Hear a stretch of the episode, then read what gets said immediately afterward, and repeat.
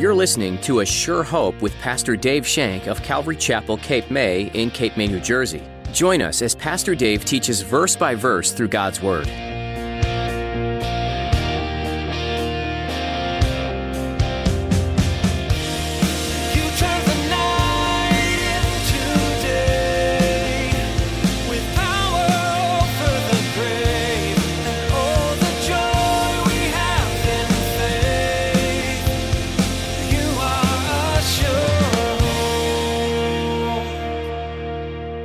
As you read the Word of God, you're given instructions that you might want to apply to your life and how to live according to what God wants you to do. And this is what's happening here in Josiah's heart. He's reading through this and he gets to the point where they celebrated the Passover. And he went, Whoa. And the Spirit is telling him, You need to get this done. And this is what happens. As the Holy Spirit quickens your heart to the truth, you want to follow the Lord with everything you have. You want to be obedient to the Word and you want to apply it to your life.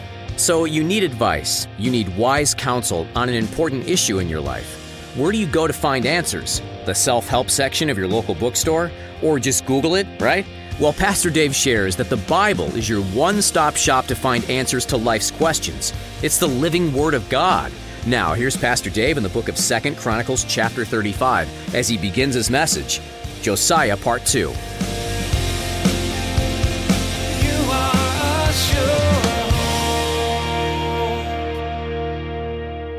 Second Chronicles 35.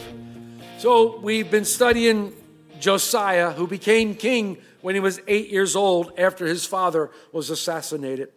And he followed hard after who he called his father, which was King David. And he did right in the sight of the Lord. When he was 16, he began to seek the Lord God of David. And because of this, when he was 20, he began to purge Judah and Jerusalem from all the idols, all the wooden and carved images, and he removed the high places that they used to use to burn incense to Baal, and they used to use to kill their children and offer their children up as sacrifices. He dealt with the wicked priests who were responsible for causing the children of Israel to stumble. His reforms went throughout the land, not only in Judah, but it went as far as the northern kingdom of Israel also. Remember now, the northern kingdom is in captivity. The Assyrians had come and taken away the northern kingdom, but there was a remnant still there. And Josiah's reforms went all throughout the entire city and state. And during this time, Josiah had a heart for the Lord God, and he wanted to restore the temple because the temple was in disarray. During the time of Manasseh and during the time of Josiah's father Amon, they destroyed the temple. They set up idols in the temple and they just wrecked it. And they made it a, a shabble and a sham. And they disgraced the Lord God Jehovah, which was his house. It was where he was and where he dwelt. During the rest, restoration process, a strange thing happened. They came across this book. Now, it wasn't a book like this, it was a scroll. But they came across this scroll. And it happened to be the Word of God. And it probably was one scroll, two scrolls, it might have been one great big scroll, but what did it have on it? It probably had the first five books of the Bible, which are called the Torah, the Pentateuch in Greek. It's, it's Genesis, Exodus, Numbers, no, Genesis, Exodus, Leviticus, Numbers, and Deuteronomy. The first five books of the Bible. That's the Torah. That's probably what it was. They discovered it. Immediately after the discovery, they took it to Josiah. They delivered the book to him, and he immediately read it. And as he read it, he grieved terribly to the point where he ripped his clothes in disgust and in hurt because he saw what was written in this. And he got really afraid because he saw all the curses, he saw all the woes, and he saw all the, the horribleness, and he knew that they hadn't obeyed the law in years. And the law was never important for his grandfather Manasseh or his father Amon. So he was very, very disturbed. So he goes to a prophetess. Her name was Huldah. And she told him that the Lord God was going to bring a great calamity upon the nation. And all the curses that were in the book that he was reading were going to come upon the nation. And this freaked him out.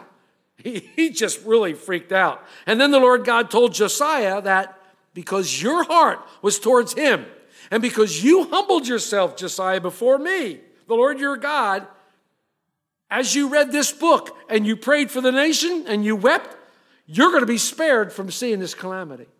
You're not going to see this calamity, Josiah. So, what did the king do? He immediately continued to restore the temple. He made a covenant with the Lord. He had all the people make a covenant in- to the Lord, and that they would not depart from following the Lord God Jehovah. But we read in scriptures that although they made that covenant, their hearts were not towards God. It's interesting that as I was looking at this, Jesus speaks of this.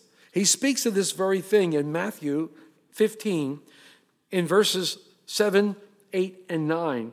And he's talking about, he's arguing with the Pharisees because of washing of hands. They they were accusing the disciples of not washing their hands. And he calls them all sorts of things, but in verse 7 he goes, hypocrites. Well, did Isaiah prophesy about you, saying, The people draw near to me with their mouth and honor me with their lips, but their heart is far from me. And in vain they worship me, teaching as doctrines the commandments of men. So he was coming against them because they were holding on more to the commandments of men than they were the commandments of God. And they were raising up the traditions and rituals of man higher than the word of God. And this grieved the Lord Jesus, and he came against them at that. So, as we now come into chapter 35, we see Josiah, like his great grandfather, his great grandfather, Hezekiah, reinstitutes the keeping of the Passover. And as you read and begin to study the Word of God, you find out what is true. You find out what is real, and something happens in your heart as you're reading the Word of God. As you read the Word of God, you're given instructions that you might want to apply to your life and how to live according to what God wants you to do. And this is what's happening here in Josiah's heart. He's reading through this, and he gets to the point where they celebrated the Passover. And he went, Whoa. And the Spirit is telling him, You need to get this done. And this is what happens. As the Holy Spirit quickens your heart to the truth, you want to follow the Lord with everything you have. You want to be obedient to the word, and you want to apply it to your life. And this is important for us. We need to think about this. This is what the Word of God is supposed to do. It's supposed to touch our hearts every time we read it. It's supposed to show us things and guide us and lead us in- into all truth and all real. It's supposed to tell us that you're a sinner. It's supposed to tell us that the only way you can get rid of your sin is through Jesus Christ on the cross. And that's what the Word of God does. It, it constantly tells us that, and we need to look at that. And every time we read that, and this is what's happening to Josiah. He's reading the Word of God, and he's getting lit up. he's getting on fire for the Lord. He's, he's couldn't believe what he reads, and he's really excited. And this is what the Word of God will do to you. This is what the Word of God will do to you. I challenge you to spend time reading the Word of God as often as possible and see what would happen in your life. See what would happen in your life. I'm a fan of Jon Courson, and I like his commentaries. And he wrote this. I'm going to paraphrase what he wrote. Whatever age, young or older, now is the time to seek the Lord diligently. Decide in your hearts to get rid of any and all idols that you have set up and might be serving. Decide in your heart that you're going to, listen, rediscover the Word of God. I love that. Rediscover the Word of God. I really, really like that. Because sometimes, you know, you'll be reading something and you may read something a thousand times and you may get used to it and go, oh, I really don't want to read that. But then all of a sudden you're reading and it's like, wow. It opens up and you look at it, wait a minute, and it starts to speak to your heart. Rediscover what's in God's Word. And I think it's so important that we look at that. You know, there are a million, you know, I don't know, I've never counted them all, but there's a bunch of read through the Bible plans. We have one ourselves, Calvary Chapel Read Through the Bible. Now, they're good. Uh, and there's nothing wrong with them. The only problem with, is, with those is we make them legalistic. And when, when we miss a day, we get all crazy because we've missed a day. Well, you just pick up and continue on where you left off.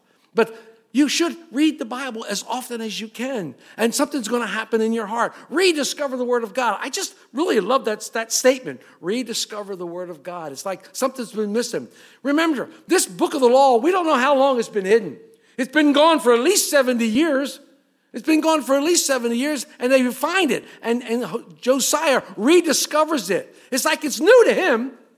It's new to him. Remember, we studied that in Deuteronomy, it says that all the kings were supposed to read the book of the law. They were supposed to know the book of the law and memorize it. Why? So they know how to run a kingdom.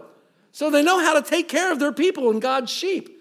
So it's really cool. So rediscover. And this is what Josiah did. He rediscovered the law, God's word. He got rid of the idols. He refurbished the temple. He restored worship. And he got the people to make a covenant with the Lord. And he said, wait a minute, something's missing. So he reinstitutes the Passover, and that's where we are today. Look at verse 1 through 6 in chapter 35.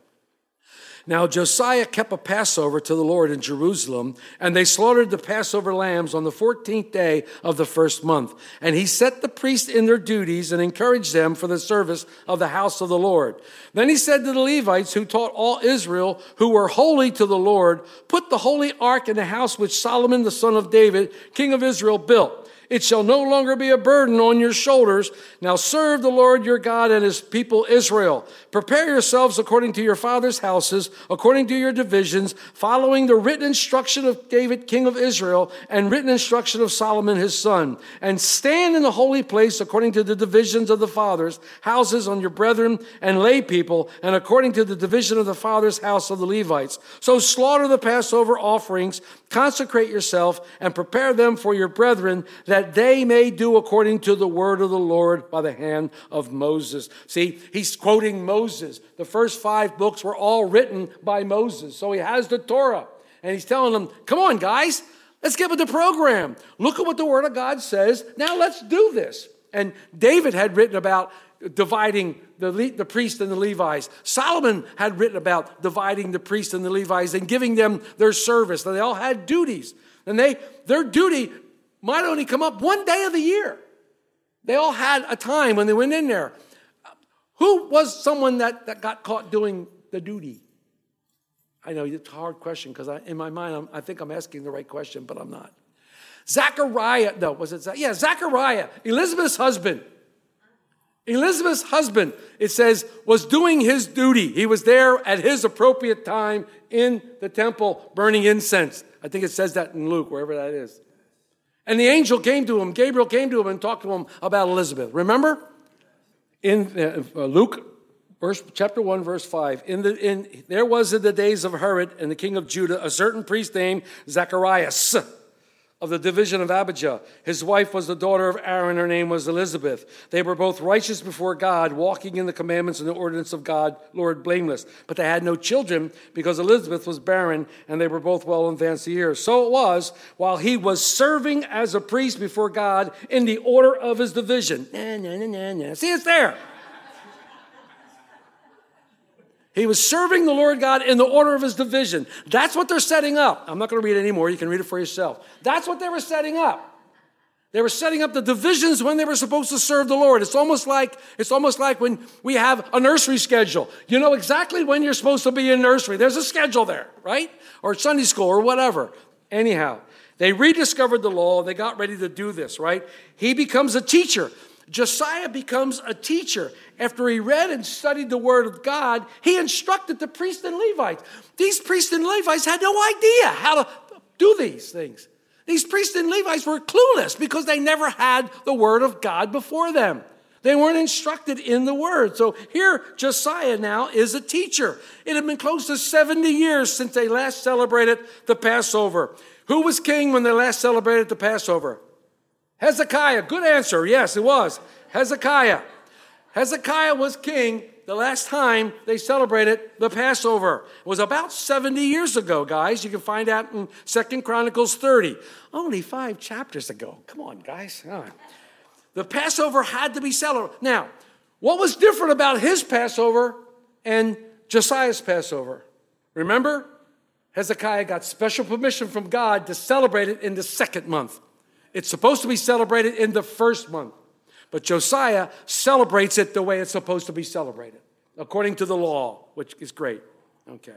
But Josiah had to teach the priests and the Levites about the Passover. He had to organize everything. He had to be their cheerleader, encouraging them, getting them to do what he needed them to do. And we get a glimpse of just how bad things were during that time, how everything was in disarray. The Ark of the Covenant wasn't even in the temple. They, they found the Ark of the Covenant. The term there, it shall no longer be a burden to you, means it was not at rest sitting in the temple where it belonged. God's word made it clear to Josiah. Again, this is what the word does in our life it makes things clear, it shows us what we need to do or what we should not be doing. It makes things clear. Then, with the help of the Holy Spirit, we can right any wrong and we can confess and we can move forward with the help of the Holy Spirit. The main part of the Passover was the sacrifice of the lamb. This was the biggest thing. Notice, everything they did was according to the word of the Lord by the hand of Moses. You can look at Exodus 13, and it talks about getting the lamb ready for sacrifice. So they're getting ready to do this. Let's look at 7 through 9.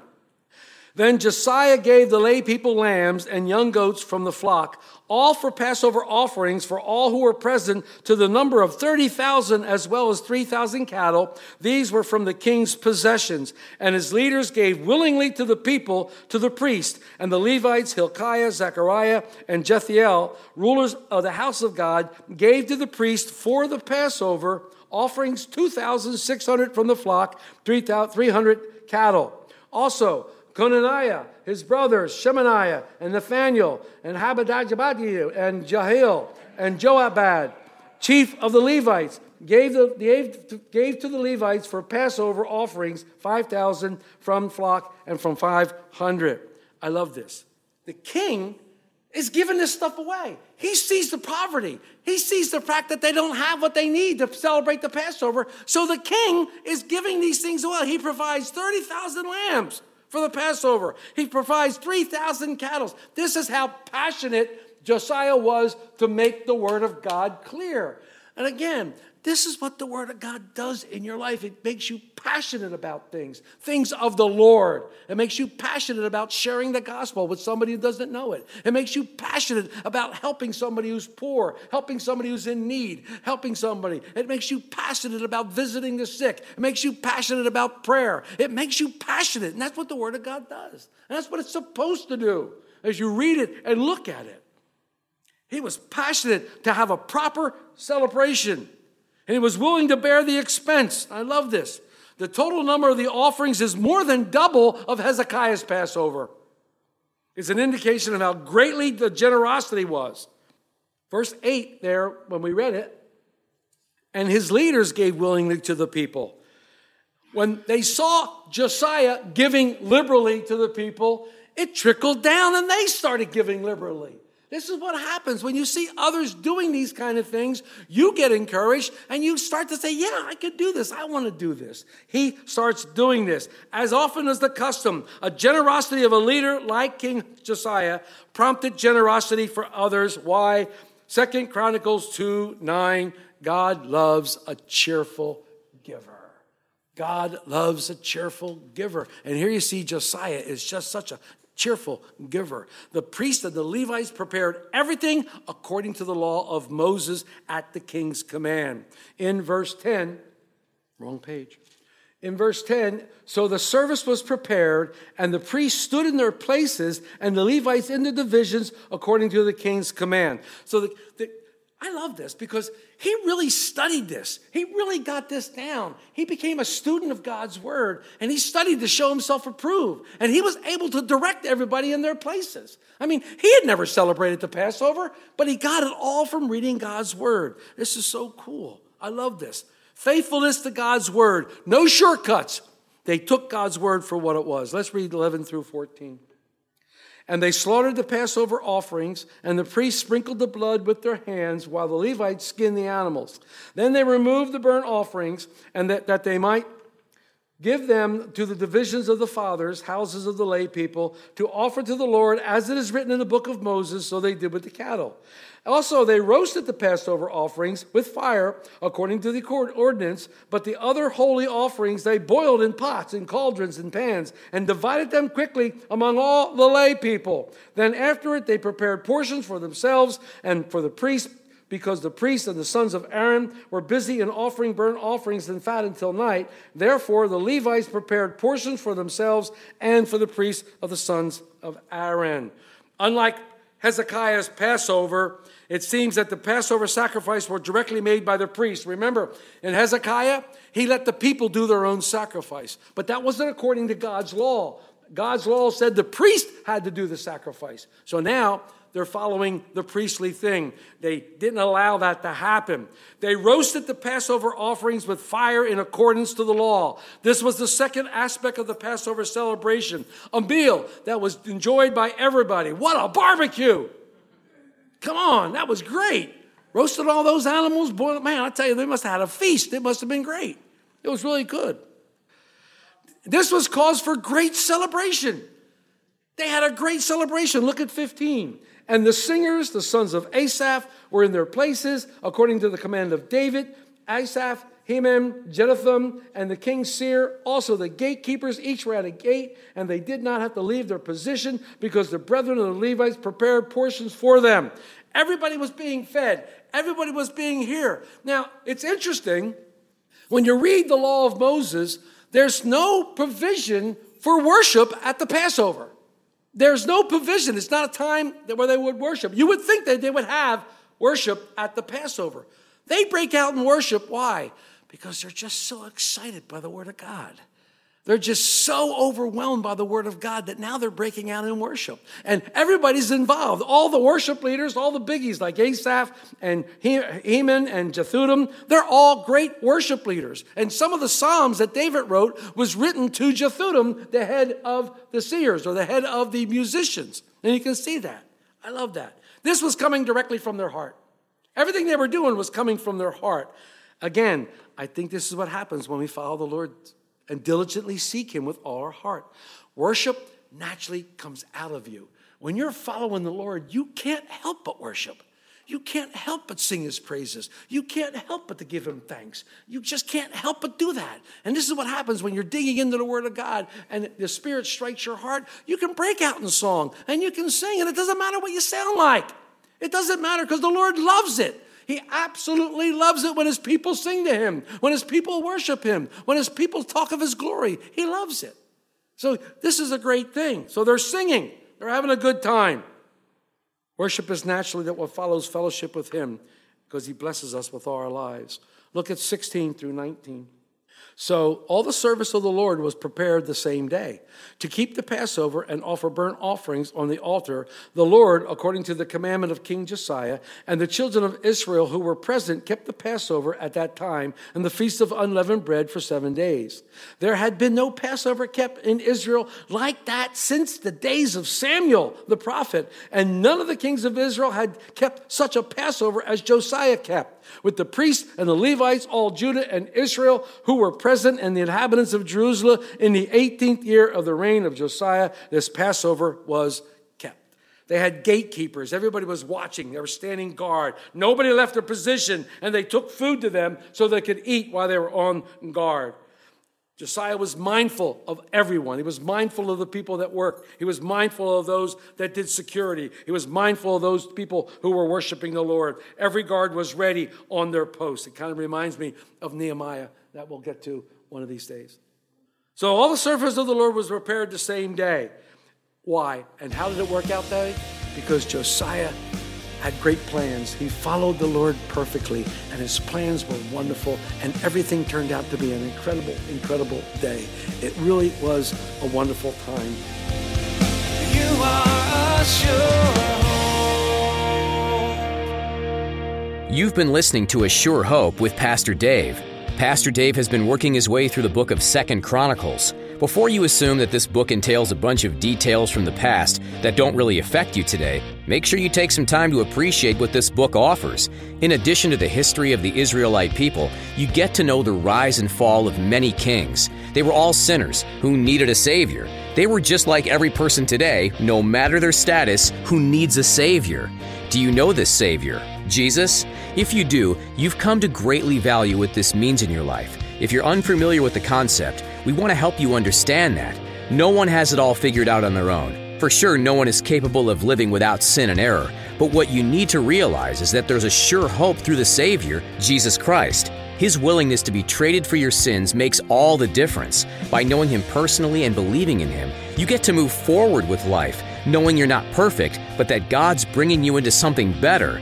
The ministry of A Sure Hope comes out of Calvary Chapel, Cape May. If you're in the area, we'd love to worship God together with you this weekend. Head over to ASureHopeRadio.com for service times and directions. Again, that's ASureHopeRadio.com. If you can't make it in person, we stream our services live to Facebook and YouTube. That's all we have for today, but we look forward to connecting with you again on the next edition of A Sure Hope.